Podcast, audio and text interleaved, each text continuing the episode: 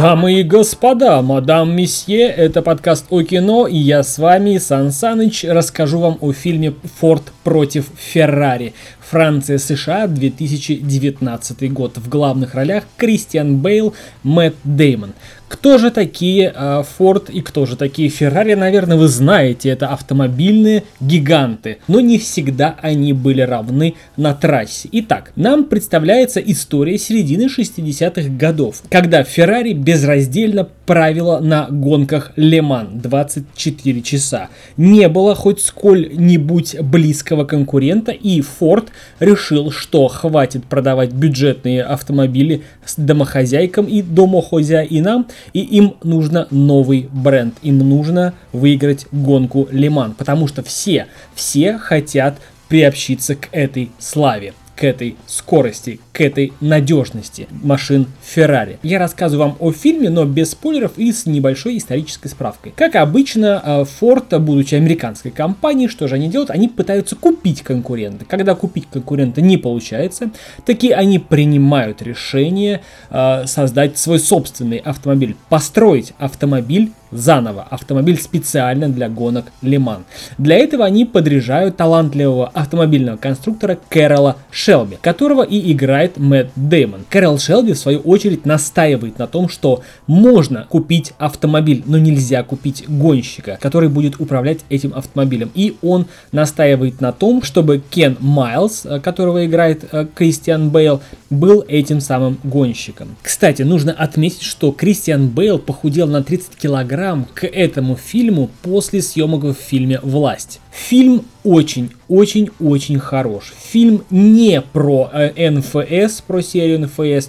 В фильме нет тех самых сисястых и жопастых девочек в коротеньких юбочках, которые будут давать отмашку, чтобы машины стартовали на гонки. В фильме нету какой-то там, знаете, масштабнейших взрывов. Фильм про гонки, фильм про то, как строилась индустрия гонок, фильм про то, как люди, которые помешаны на этом, фильм про то, как люди, которые знают, чего они хотят, люди счастливы тем, что они занимаются, люди счастливы тем, что они меняют целую автомобильную отрасль, сферу, люди, которым дали карт-бланш, и люди реализуют единственную и великую цель своей жизни. Фильм красочен, фильм с э, раритетными машинами того времени. Ну, сейчас они раритетные, бюджетные, а в то время они были передовые машины того времени.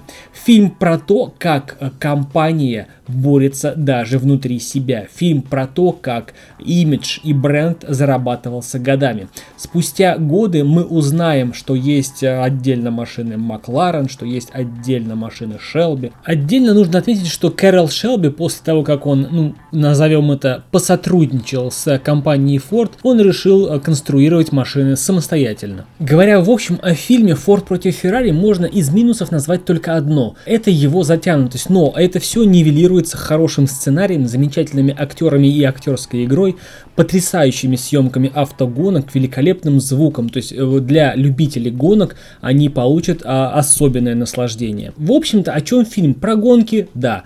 Про подлость и предательство? Да. Про э, игры внутри корпорации, да. Про дружбу и силу духа, да. Наши друзья Кэрол Шелби и Кен Майлз, они служили во время Второй мировой войны. И это их тоже связывает накладывает отпечаток на их характеры. Также фильм о силе женского духа, о силе поддержки, о силе семейных уз, о преемственности отца и сына. Фильм о том, как люди, вопреки всему, шли к своей цели и сдержали слово. Также фильм покажет нам индустрии гонок с интересной стороны. Я, например, многого не знал. А нужно понимать, что фильм основан на реальных событиях, но также нужно понимать, что в фильме есть некие украшательства и некоторые неточности. Ну да бог с ними, фильм отличный, отменный, рекомендую всем. Форд против Феррари, Мэтт Деймон, Кристиан Бейл, а также Сан Саныч в подкасте о кино об этом фильме.